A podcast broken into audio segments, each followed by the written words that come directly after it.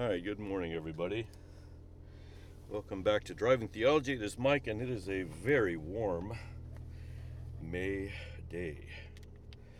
What day in May, you ask? I believe it's May 17th. Yep, it is May 17th. And I'm on my way to work as usual. Well, not quite as usual.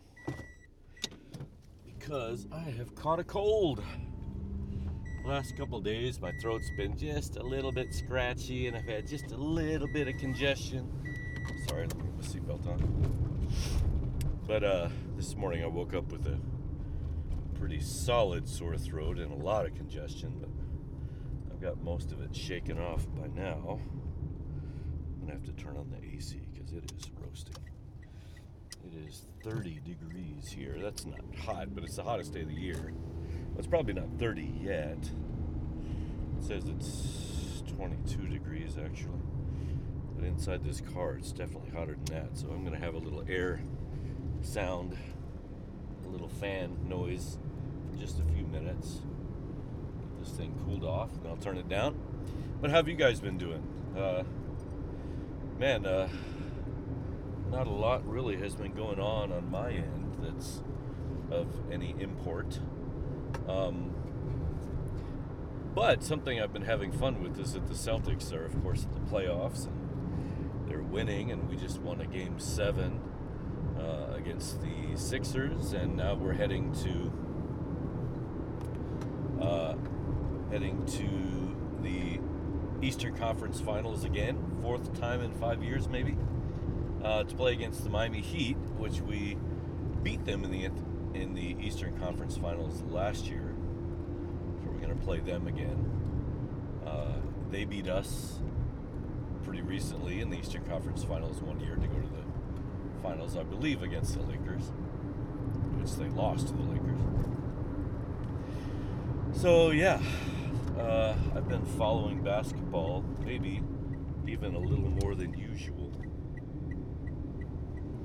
Um, just because the Celtics are doing so well, and they're kind of doing it in style. They're they're not winning uh, handedly. They're they're scraping by, but they're they're doing it when it matters, and I guess that's uh, even though it's more exciting, it's also emotionally taxing if you're a, an invested fan as I am. I'm sure there are many fans who are way worse than me. Um, you know, it, it, it's weird how real sports can get. It's it's it's certainly strange if you think about it. You know, why why do we get so emotionally invested in something that really at the end of the day doesn't matter? And uh, I would say probably it's just in our nature, right? Um, competition, the idea of, of sport and, and victory you know, even uh, these types of words, sports and competition and victory and, and, race, were all things that were even, you know, mentioned in, in the New Testament. Um, so it's not something that's new to, to humanity, although probably we've never been quite as crazy as we are now, and maybe not quite to this level, but people have always had their heroes. And I think in peaceful countries, if, if your hero's not a warrior out killing the enemy, uh, then you know perhaps we just um, do the next best thing and choose an athlete as our hero. And it you know it, it does make sense on some level. It's it's a similar thing. Uh, the good thing is the violence is, is at a minimum compared to all-out war. Uh, and today we don't have to actually go anywhere to, to see these athletes. We can we can watch them on the, from the comfort of our own home, which is nice. which allows me to be a, a, fan of the Boston Celtics for the last. I must have become a fan of the Celtics somewhere around 83, 1982, 1983. Uh, I'd say probably 83. Uh, so that's 30 years right? 83 to now is 30. Yeah. Uh, no, it's 40 years. Oh my gosh, I'm so old. It's 40 years. So I've been a fan of the Boston Celtics without ever having been to Boston for the last 40 years. And part of it's because I've never lived in a town that actually had a uh, professional basketball team.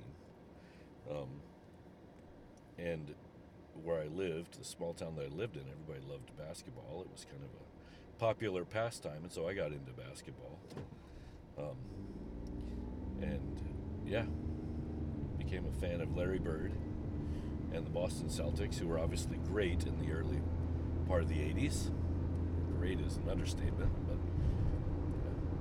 but uh, I guess in the Boston in, in those first six years of Larry Bird's career, five years, he won the uh, championship three times. Those were the only three championships. But it, it was during that era that I became a fan of Larry Bird and then of the Boston Celtics. So, yeah, I don't know. It's just it's one of those things. Like we we we humans like to belong to something, right? We're always looking for something to belong to, and we start out start out in families, and we uh, then extend our families and, and make our own families, and you know we have uh, jobs and schools and and uh, you know sports teams and all kinds of groups to which we we um, belong, right? It's part of being a, a, a social a social creature, uh, such as we are, right? Why'd you wait so long, dude? Um, humans are social creatures, and so we uh,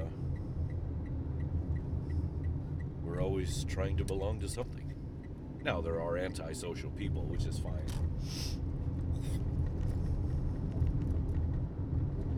But you know, in retrospect, I'd say that uh, my association with uh, the Boston Celtics outlived my association with with my denomination, interesting. Uh, that's maybe a topic for another day, but but yeah, we we do seek to belong, and and and part of that is you know these days I think we probably think of it in terms of well it's it's fun it gives us it gives us community it, it gives us people that like the same things we like it connects us uh, to like-minded people and that's all true but if you think about it that's a that's a survival technique right? That's that's survival. If if you are a, part of a group if you belong to the group to some extent uh, when you are threatened the group may protect you. Uh, it may help you uh, feed your family through the winter, or it may help you do this or that. And so, I think this, the idea of being a part of a larger group is a is a survival mechanism that humans have developed over the years, and obviously many animals do this. And I would say all animals do this to some extent. At least part of the part of their time is spent um, in groups, whether it's while they're having you know having babies uh, or um, yeah, when they're courting or mating, at some point they are connected to uh, other creatures like them. Uh, yeah, so this this whole idea of of uh, being a fan of a sports uh, team and, and allowing um, that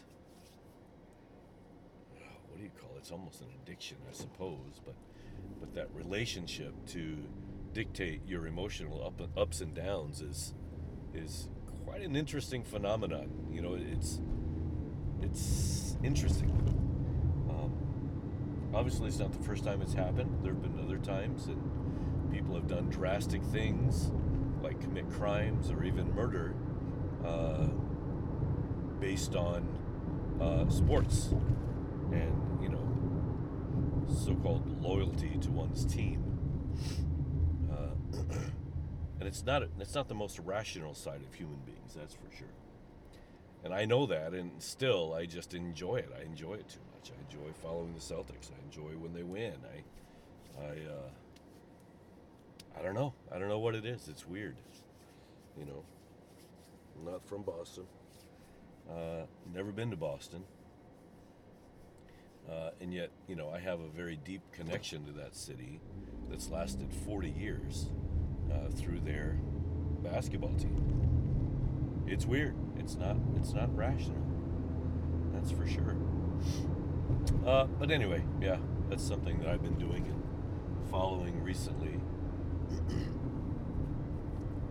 uh, yeah, as far as theological discussions, I, I, have been talking to a, a, uh, a guy who's here.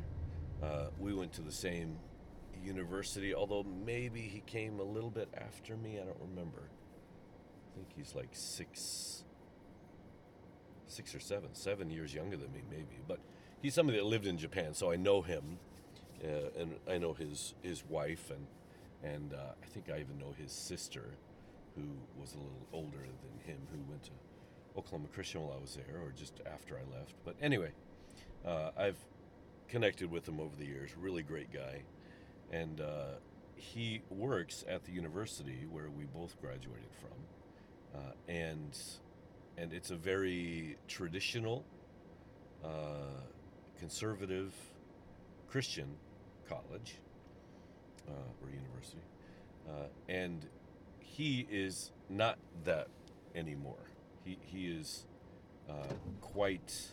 Um, progressive in terms of Christ, Christian uh, ideology, and and um, goes to a church in the city uh, that is very progressive, but still kind of connected to the uh, well, I'll just say it, Churches of Christ. It's fine. Um, Churches of Christ, and that's the denomination I grew up in that I have uh, since tried to uh, I hate to say go beyond um, because that sounds so pretentious.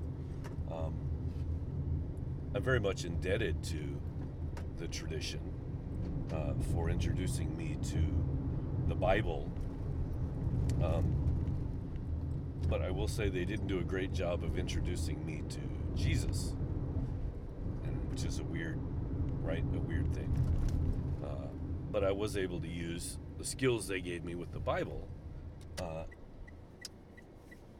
uh, to, you know, use that as one way that has led me to a uh, better um, uh, relationship and understanding of Jesus. Um, and that's not a bad thing. That's a good thing. Um, but they are uh, a group, by and large, uh, of biblicists, people who really uh, idolize the Bible, written scripture, um, way more than it should ever be done, uh, if at all. Uh, now, I, I maintain that the Bible is a great book. It's even a miraculous book in many ways, uh, but I don't maintain uh, that it is any kind of authority in and of itself. and its purpose, just as the purpose of the Old Testament was, so so is the New. Its purpose is to point us to Christ, to be a tool to to point us to Christ so that we may follow him, so that we might begin to live like him uh, more. And my tradition did a good job of pointing me to the to the map uh, but not really getting me to the destination. I know that's a weird thing to say, and I'm not sure everybody has had that um, experience. Uh, that's that's my experience, and I have hold no ill will. I don't think toward um, the churches of Christ, uh, but I do pray that they will also uh, stop getting hung up on the map and get to the destination.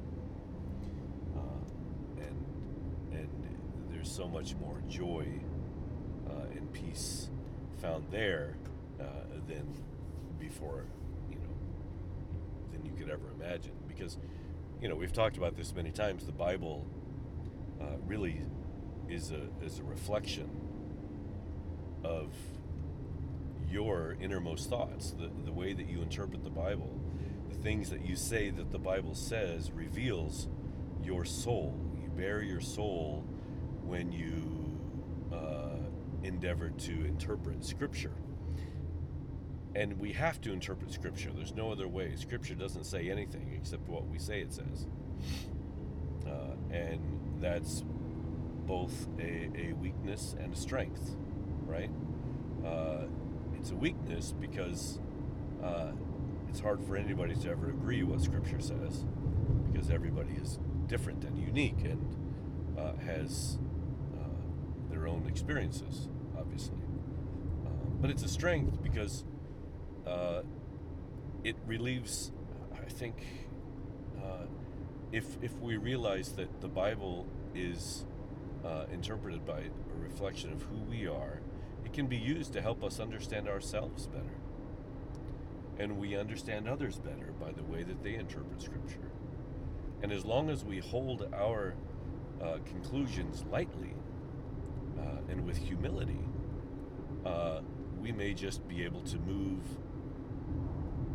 progress, and learn, and synergistically uh, blossom into into someone who is more uh, Christ-like or more like Christ, uh, and that can't be a bad thing, right? If we're if we're moving ever toward Christ, um, being more like Christ, loving more like Christ, uh, living more like Christ, then then really that's that's going to be the path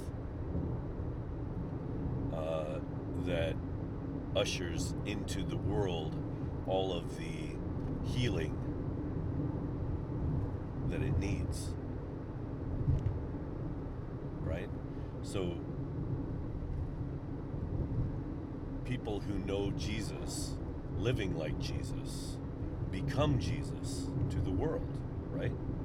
In a lot of ways. And to me, that's the that's the message of the of the incarnation. The God became flesh in the person of Jesus, that's the message that hey, you know, you can do this too, guys. I'm gonna I'm gonna live in such a way uh, that will help you live better, right? If you if you'll just follow me, do what I do, love who I love, think how I think, uh, and that doesn't mean to be a carbon copy of, right? We can still be an individual. We can still have our own identity, but that is the conduit through which the world receives uh, redemption, um, reconciliation, uh, receives the happiness that, that is in the heart of every person. it's through people treating people with love and respect. And I think that's a pretty great definition of heaven people loving and respecting one another. Right? Because imagine if you're always in that environment. If you're always in an environment where people love and respect each other, always, and that there's no one else around, well, wouldn't that be heaven? And doesn't that feel like heaven when you're, even if you're only there for a, a short time or just a little bit, when you're in a place where there's no judgment, where there's only accept, acceptance and love and goodwill? Um, to be in that kind of a relationship with people is heavenly. And that's how you know that the will of God is happening on earth in that place, at least for that time. It did, and it, and it is, right? Um, so, yeah, I, I had a nice conversation with Kelsey, and he struggles. Oh, I said his name, but anyway, he struggles being there and uh, being in a in an environment where you know the ideology is somewhat different from his. Um, and of course, I, I think we are all in that environment to some extent. Always, we're, we're never in an environment where uh, everybody thinks the way we think and everybody is as conservative as us or as progressive as us. And, you know, there's always going to be a little bit of tension uh, until we find ourselves in that, you know, in a heavenly place or situation. Um, and yeah, it was it was good to hear though that you know he, he's he's still existing in that dissonance and, and doing his best. He's he's trying to do good and be good and and uh, I feel for him in that context. Uh, I wish he could be relieved from it, but at the same time, uh, I know he's doing good there, and, uh, and I applaud him for his efforts.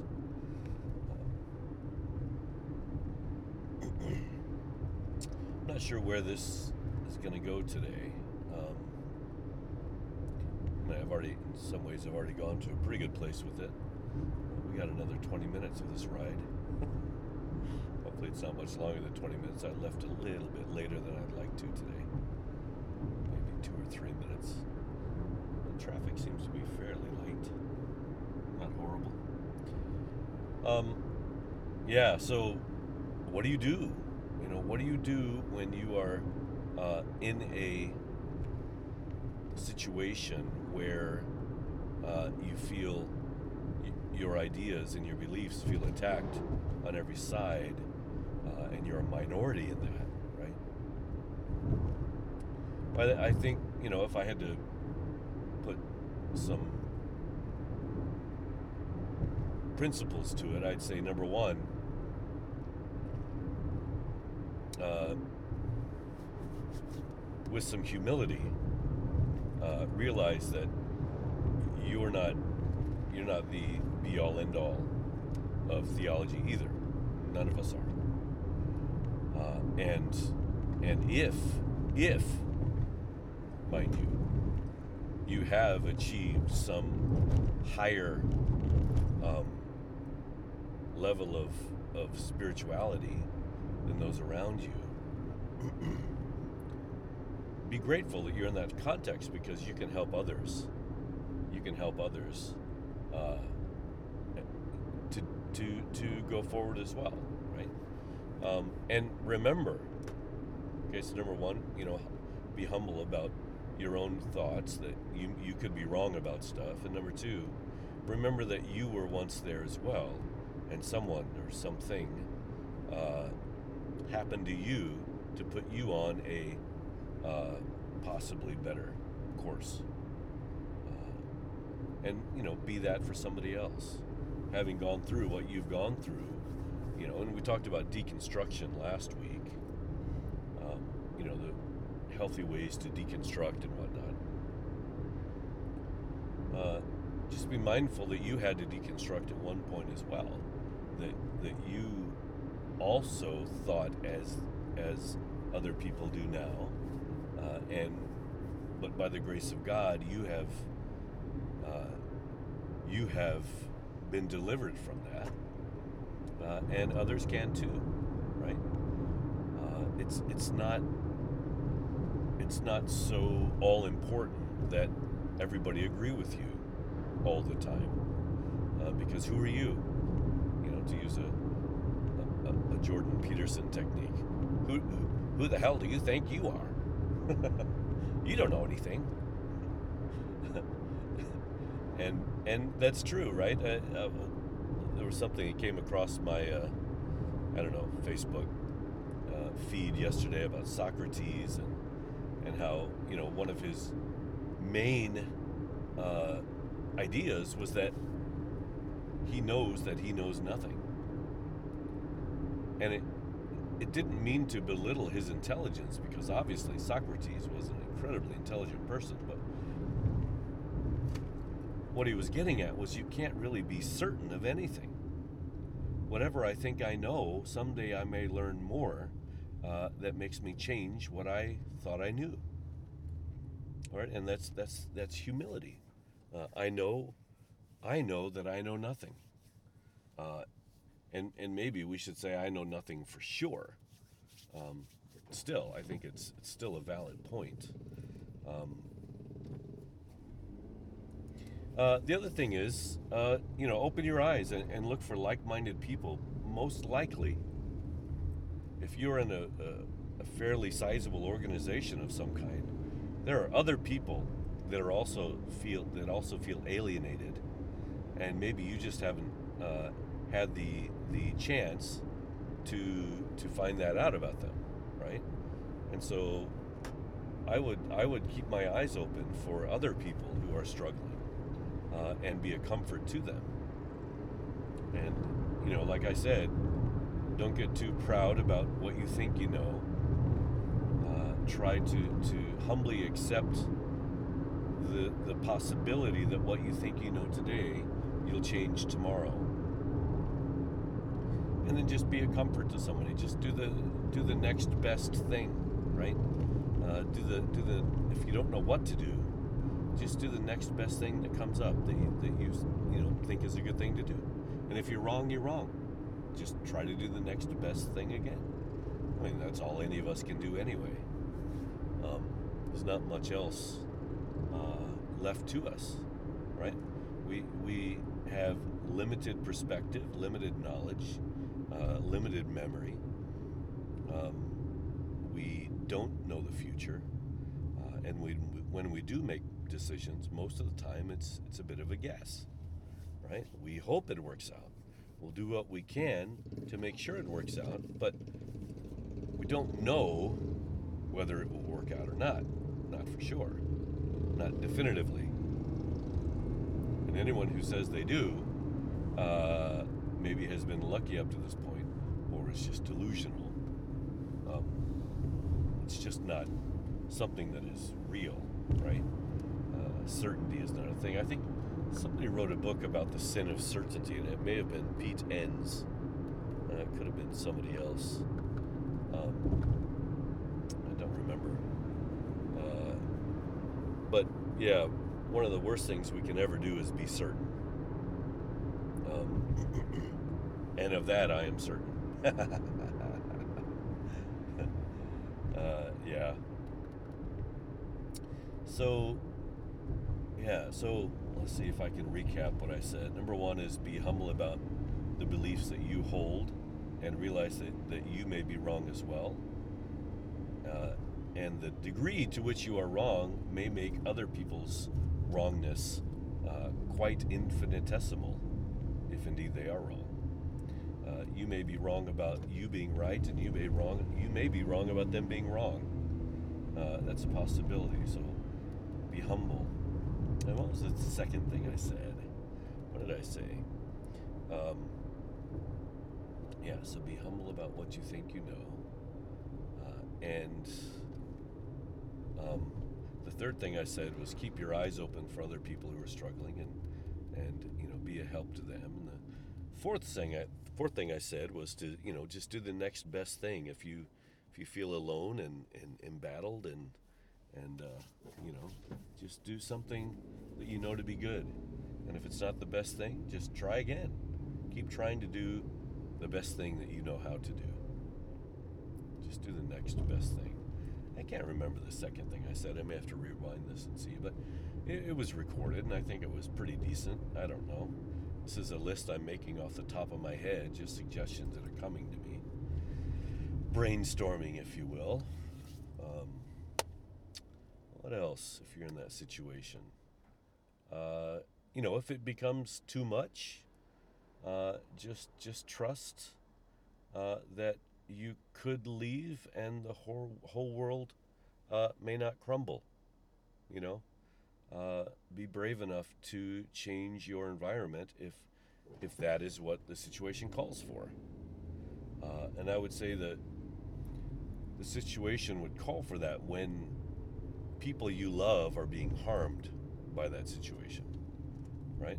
So if people you love and you care for are being harmed by that situation, uh, then to me that is a telltale sign to, to change your environment. There's, one thing for you to believe what you believe and to uh, be prepared to endure all the consequences of that. It's another thing to, to pull other people into it and expect them uh, to acquiesce uh, to your uh, to your crusade. You know, no matter what you're doing. But of course, if the family, course, I'm talking about family.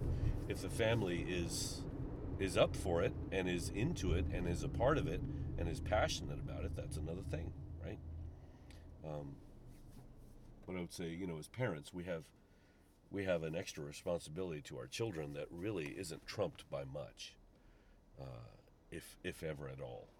Um, it is a sacred uh, calling and mandate to take care of your children. Um, this guy's going to go right off a curb. I guess he doesn't care. Uh, yeah, man, I wish I could remember that second thing I said. it's probably the best thing of them all. Be humble and realize you may be wrong about what you think you know. Uh, and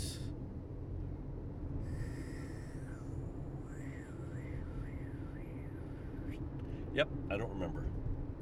Uh, but I think I got four things in there. Uh, man, what can I do with a fifth? I don't even know what a fifth thing would be. Um, but maybe that's what that was about, you know. Uh, oh, the fifth thing is, yeah, get out if if if you think you have to. You know, be be okay with uh, cutting and running. Uh, it's happened many times in the in you know the the scripture where things became too much and people got out of there. Jesus even escaped from the crowd. Uh, it's not it's not something that's always bad, right? If you need to get out of a bad situation, uh, then get out, go forward, right? Um, you can't save the whole world. That's not our job. Um, there there are there are things that may be beyond us, and the grace of the grace of Christ covers all that anyway. Even if we fail to ever lead someone to Christ, or we fail to bring food to the hungry, or you know, clothing to the naked, even if we fail in all that, the grace of Christ covers us. He will do more than we can ever, ever possibly imagine. He is more and does more and will do more um, through others who perhaps are farther along this journey than we are. And that's okay. You know, we are where we are, and because of grace, we don't have to be anything in order in order to be accepted and loved by Christ. And what a great thing that is. Well, why do we do anything at all, you might ask? Why, why even try? If everyone's saved, what's the point? Well, the point is, salvation is not something that happens only in the afterlife after your death. Salvation is something that comes to people now. People are saved all the time, saved from poverty, saved from hunger, saved from sickness, saved from starvation, saved from alienation saved from being ostracized.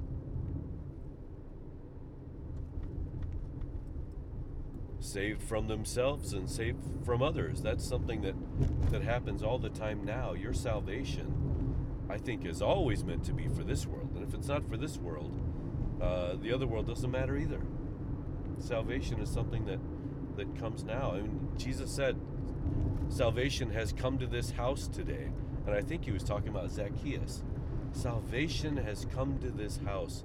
Today, salvation has come to this house. Because salvation is reconciliation. What was that? Somebody just hit a bird. Poor thing. Uh, yeah. Salvation is something that is has always been meant for you now. and it may or may not be something that that happens later. I don't know the nature of what happens later, but I do do know. I think I know. I hope I know that the salvation that Jesus offers brings us healing today. Now, if you if you receive that salvation, if you are brought into relationship with Christ through another loving human being, salvation to some extent has come to you now. When you when you repent of your way of life that was hurting yourself and hurting others, salvation has come to your house. If you've stopped taking advantage uh, of people and situations for personal gain, salvation has come to your house. Right? Uh, I don't know any other way to say it. When you when you stop harming yourself and others, salvation has come to your house, and salvation will spread to those around you because you have decided to be loving in the world and nothing else. That's salvation.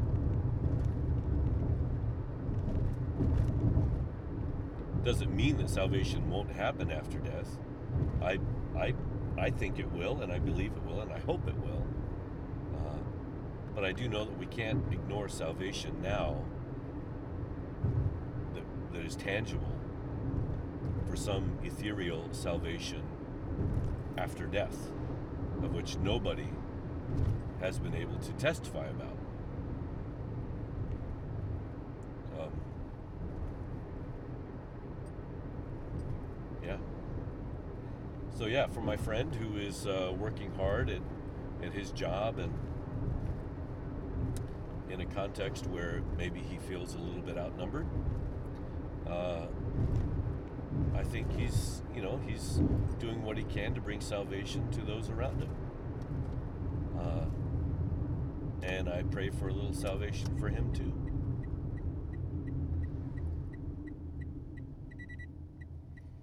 Because I'm sure there are other like minded people around. They just may be quiet and hard to find.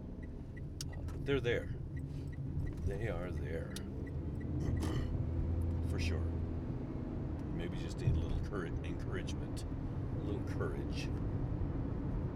All right, thanks for listening, everybody. I'm just about at my place of employment, so we'll talk to you later. Bye bye.